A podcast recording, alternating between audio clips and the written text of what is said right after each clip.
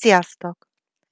Ma egy regényrészletet készítettem elő, még pedig az én regényemből, a vakfoltokból, és ennek kapcsán eszembe jutott az az élmény, amikor az első tüntetésre mentem, ez 1989. november 21-én volt, diáklány voltam, a Komenszki Egyetemen tanultam, és még ma is emlékszem arra félelemmel vegyes lelkesedésre és izgalomra, ami eltöltött, ugyanis valahol nagyon-nagyon tudatosítottam azt, hogy ha a prágai tüntetésen a diákokat szétverték, akkor benne van a pakliba az is, hogy minket szétlőjenek. De annak ellenére, mindenek ellenére úgy éreztem, hogy ott a helyem a téren, úgy éreztem, hogy ez a szabadság, és az, hogy más világot teremtsünk, megéri azt az áldozatot, abban az időben teljesen mindegy volt az, hogy holnap felébredek, vagy nem ébredek föl. A cél erősebb volt bennem, mint az, hogy másnap felébredek-e, vagy nem. És abban az időkben nagyon-nagyon fontos volt az, hogy Első nap kiáltunk a térre pár százan, utána pár ezren, az a társadalmi összefogás. Annyira fontos volt az, hogy, hogy a tömegek mellénk álljanak, hogy először a százból ezer legyen, tízezer, százezer és milliók legyenek. Azok az idők valójában ilyen váltok voltak az életünkben, nagyon-nagyon megváltozott utána mindenkinek a realitása, az egész világ, az egész kis mikrokozmoszunk, ami Szlovákiában volt, és Csehszlovákiában akkor még. Ez a helyzet nagyon-nagyon hasonlít a mostani helyzetre is, ugyanis most is valahol új világ van születőben, és most is valahol nagyon-nagyon fontos az az összefogás, az az együttérzés, az a szeretet, és úgy, ahogy akkor először százan, ezren, tízezren álltunk ki a térre, úgy most is valahol úgy kezdődött, hogy először páran hordtak maszkot, aztán százan, és most mindnyájan maszkban járunk. És mindnyájan tudjuk azt, hogy nem azért hordjuk azt a maszkot, hogy önmagunkat megvédjük, mert tudjuk azt, hogy azok a maszkok nem védenek meg minket, hanem azért, hogy másokat megvédjünk. Azért, hogy ezt a nehéz helyzetet túléljük, és hogy új világot teremtsünk azután, Szükségünk van erre a szeretetre, a megértésre, a egymásra való odafigyelésre. Éppen most is, amikor ilyen nehéz helyzet van, hogy hordjuk a maszkot, és van, aki otthon marad, mert ezzel tud segíteni, és van, aki forradal már, mert elmegy, beáll a sorba, áll a pultnál, és felvágja a sonkát nekünk, ott van az autóban, és elviszi nekünk a postát, ott van a kórházban, és ha bajban vagyunk, segít, gipszbe teszi a törött lábunkat. Ezek az emberek a mai napok forradalmárai, akik ott vannak az első vonalban, úgy, ahogy akkor mi, akik a téren voltunk, első vonalban hajlandók voltunk föláldozni az életünket, az egészségünket, úgy ezek az emberek is most hajlandóak értünk feláldozni azért, hogy egyszerűen legyen mit enni, legyen kenyér az asztalunkon, azért, hogy megkapjuk a postát, azért, hogyha egészségügyi problémánk van, akkor segítenek rajtunk. Tehát ennek a kornak is megvannak a forradalmárai. És úgy, ahogy akkor kivonultunk a térre, először százan, ezren, tízezren, aztán az egész ország ugyanúgy most is úgy van, hogy itthon maradunk.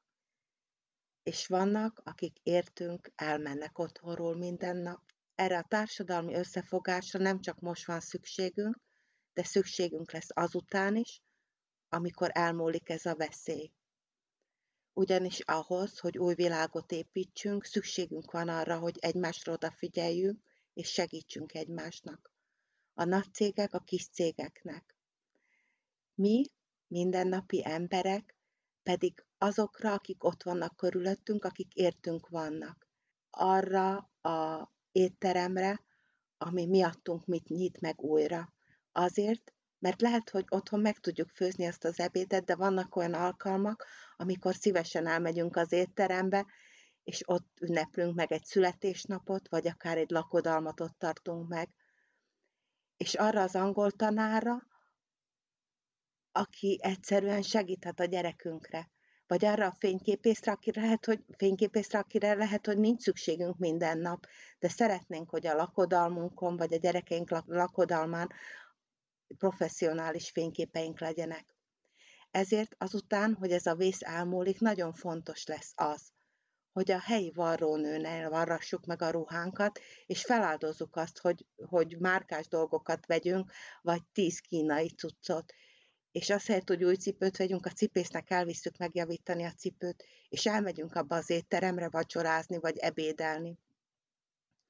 És megfizetjük az angol tanárnak azt, hogy a gyerekünket angol nyelvre oktassa, és elmegyünk a színházba, és megnézzük a színi előadásokat, és megvásároljuk a könyveket, és elmegyünk a moziba, megnézzük helyi rendezőnek a filmjét. És nagyon fontos lesz abban az időben, hogy hogyan állunk helyt, és hogyan adjuk fel az álmainkat, hogy az helyett, hogy Velencébe, Rómába, Párizsba vagy Balira utazzunk, az helyett elmegyünk abba a tátrai panzióba.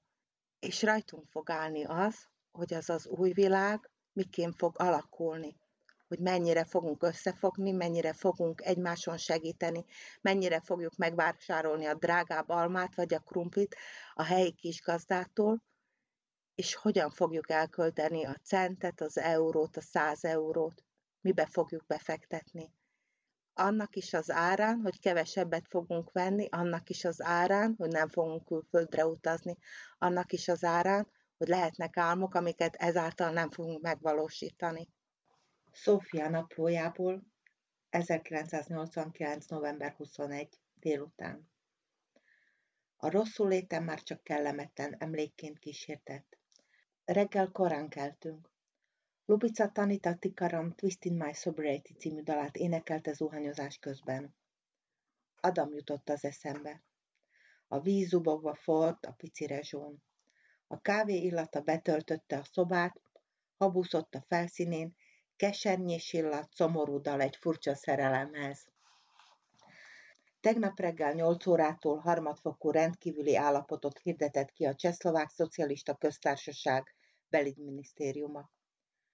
Tudatosítottuk, hogy nincs semmi esélyünk a rendőrséggel és a katonasággal szemben. Mégis a belső hangra hallgatva menni kellett. Lubica a félszekrény tartalmát magára ötötte. Az ajtón kiférsz? Jó, hogy nem ezt célokért harcolunk, de azért nem kell mindjárt az első mítingen hólyaggyulladást kapnom. Volt a válasz. Legalább kisebbek lesznek a hurkák a gumibotok után. Rajtad aztán rendesen látszani fognak. Ezen aztán jót nevettünk. A hangulat nem hiányzott a tömött 39-esről sem. Az egyetemen teljes volt a káosz. Sztrájkba léptünk, kapcsolódva a bölcsészkar és a vösömű diákjaihoz. Ma már nálunk sem volt tanítás. Sokan hazautaztak, még többen maradtak. Kávéházakban, előadótermekben folyt a vita. Emberarcú szocializmus, reformok, kapitalizmus, demokrácia. A hallgatóság lelkes volt. Mindenkinek tapsoltunk. Annak is, aki teljes változást akart, annak is, aki csak kozmetikai javításokat. A követeléseink hol pontosak, konkrétak, hol teljesen általánosak voltak. Az első pontban követeltük egy független bizottság megalakítását a Národnán Csidán történtek kivizsgálására, ami egész konkrét elvárásnak számított. A második pontban a kompromittált politikusok lemondatásával azonban már rátértünk az általánosságok mezejére. Itt kezdődött a bonyodalom annak a pontos meghatározásával, hogy ki kompromitált és ki nem. Ki kicsit, ki nagyon, ki teljesen, és hol van a határ, amelyen belül még alkalmasak egyesek betölteni a posztjukat, és kiklógnak ki annyira, hogy kívánatos a leváltásuk. A határ a szónokoktól függően változott. Mindenki vagy senki. Ez, az, esetleg amaz. Nevek hangzottak el, ismert, kevésbé ismert és fantomemberek nevei.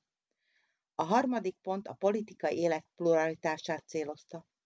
A negyedikben társadalmi párbeszédre vágytunk. Az ötödikben ragaszkodtunk a sajtó pártatlanságához. Egy szóval szabadságra vágytunk, és mivel ezt így egyszerűen eszenciaként nem lehet megvalósítani, vagy legalábbis még senkinek nem sikerült, ezért megpróbáltuk lebontani teljesíthető feladatokra. Lelkesedtem, izzottam, de egyre inkább tudatosítottam, hogy ha meg is csináljuk, akkor is.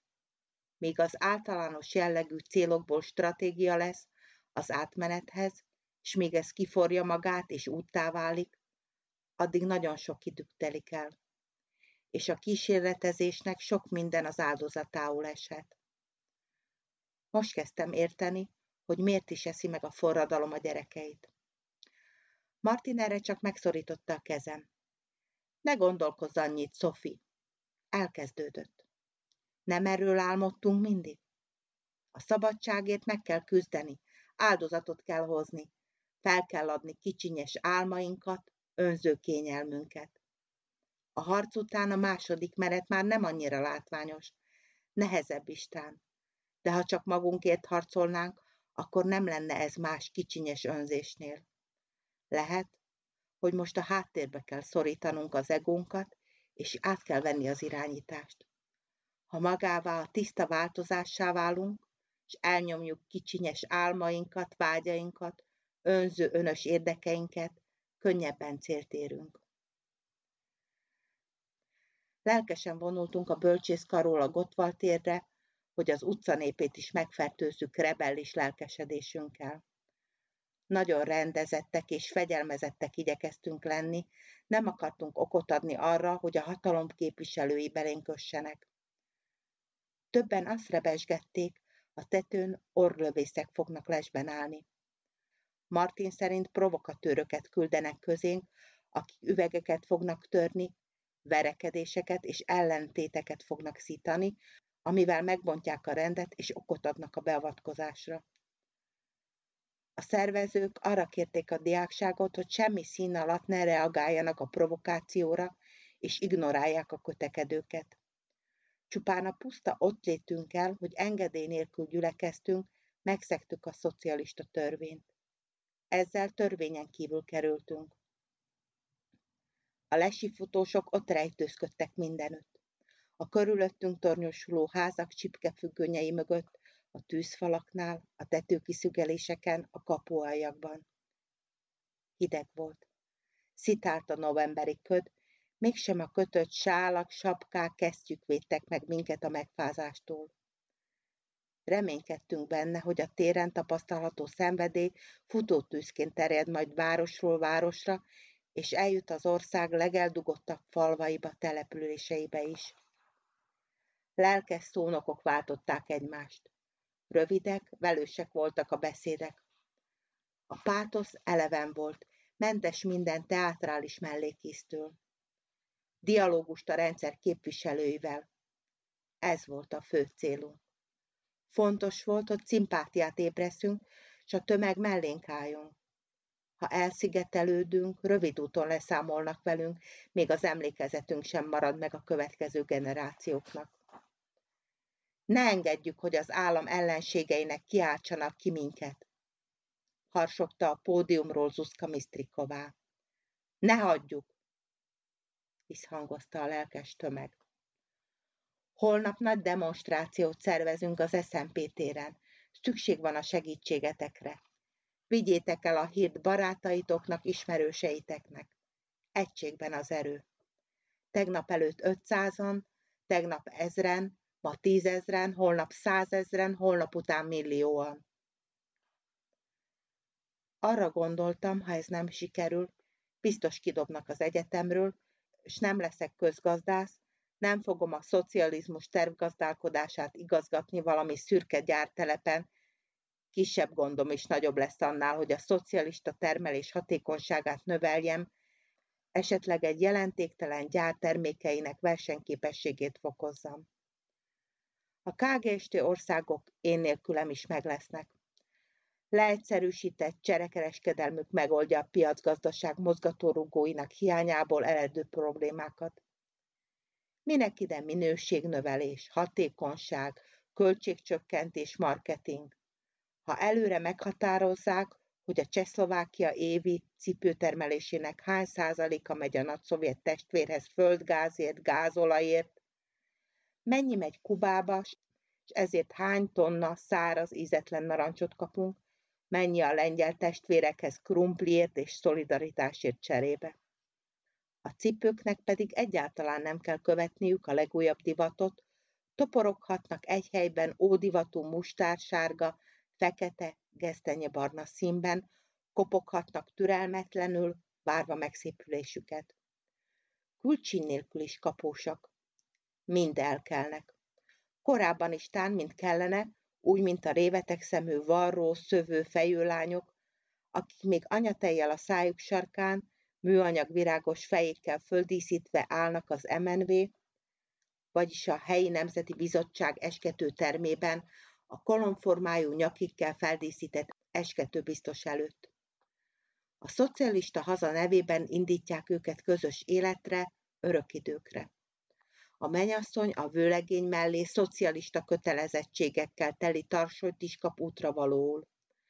A szocialista haza népszaporulatának növelését, a szocialista gyermeknevelést, a szocializmus építését és a szocialista férj teljes ellátását.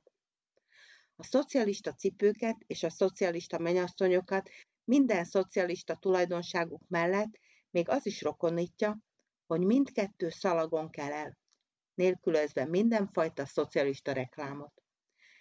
És ahogy ezt végig gondoltam, arra az elhatározásra jutottam, hogy teszek rá.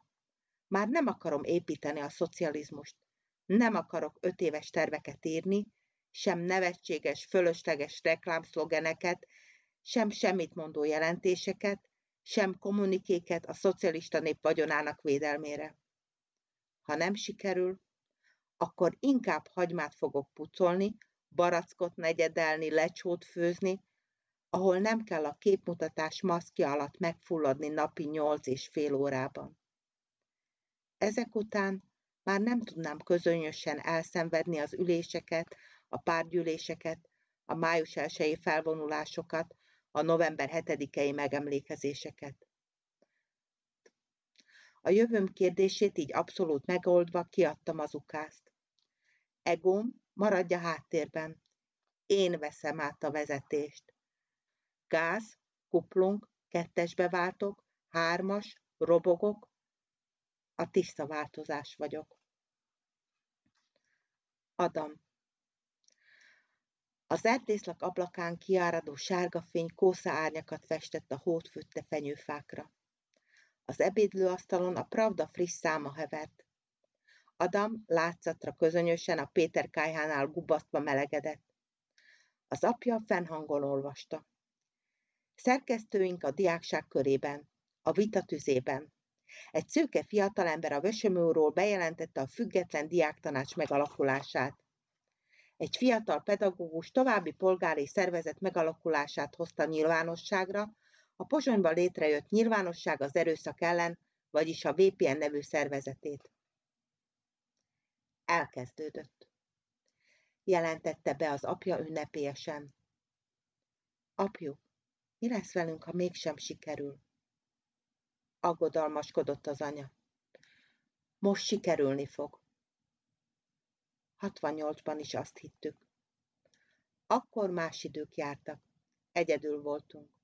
Most a körülöttünk levő országokban már elindult a változás. Hagyd ezt a rebellis romantikát.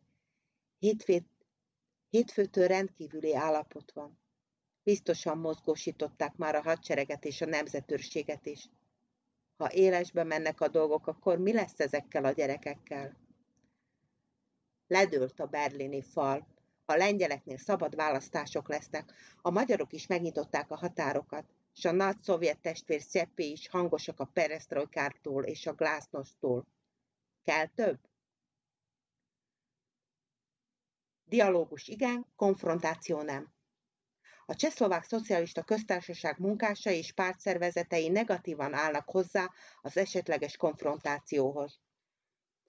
A Stonavi Csieszem bánya helyi kommunista pártszervezetének tagjai kijelentették, hogy az általuk végzett nehéz munkához békességre és rendre van szükségük, és nem engedik azt senkinek megbontani. Ellenkező esetben ők is kivonulnak az utcára. Látod, apjuk? Nálunk csak múlt van. Nincs jövő. Prágában halára verték őket, még halottja is volt a tüntetésnek. Mi arra a garancia, hogy nem lövik őket halomra? Soha semmire nincs garancia, Hela. Martin már felnőtt. Én is ezt tenném a helyébe, ha nem kellene rátok is gondolnom. Gyáva emberé tette a felelősség és a szeretet. Vén bolond, még csak azt talált ki. No nézzük, mit hazudnak a tévében. Megvédjük a szocializmust, ez nem vita téma, jelentette ki Ladislav Adamec, a Csehszlovák Szocialista Köztársaság kormányának miniszterelnöke az esti hírekben. Üdvözlégy, Mária! Nem hallom anyjuk csendesebben. Malasztal teljes, az úr van te veled. Az általunk végzett nehéz munkához békességre és rendre van szükségünk. Nem engedjük ezt senkinek megbontani. Ellenkező esetben mi is kivonulunk az utcákra. Nyilatkozták a Stonovics CSM bánya helyi kommunista pártszervezetének tagjai. Álszentek! Áldott vagy te az asszonyok között. Helyreállítjuk a rendet, védeni fogjuk a vagyont és az életeket. Ott legfelül magatoktól kellene. Magatoktól kellene megvédeni a nemzetet és a hazát. Mordult bosszúsan zajac. És áldotta te méhednek gyümölcse Jézus. A tisztességes politika hívei vagyunk, elutasítjuk a provokációt, nem akarunk konfrontációba bocsátkozni, amit a szocializmus ellenes erők akarnak ránk kényszeríteni. Farizeusok! Asszonyunk Szűz Mária, Istenünk Szent Anyja, imádkozzál érettünk bűnösökért most és halálunk óráján. Ámen. Ne temessük mindjárt el azt, ami most van születőben. Hát, ha úgy tartott helyesnek, akkor reménykedjünk, apjuk. Hát ennyi a történet vége. Örülök, hogy velem tartottatok. Nagyon szép napot, szép estét. És ha éppen álomra akarjátok hajtani a fejeteket, akkor mese szép álmokat kívánok.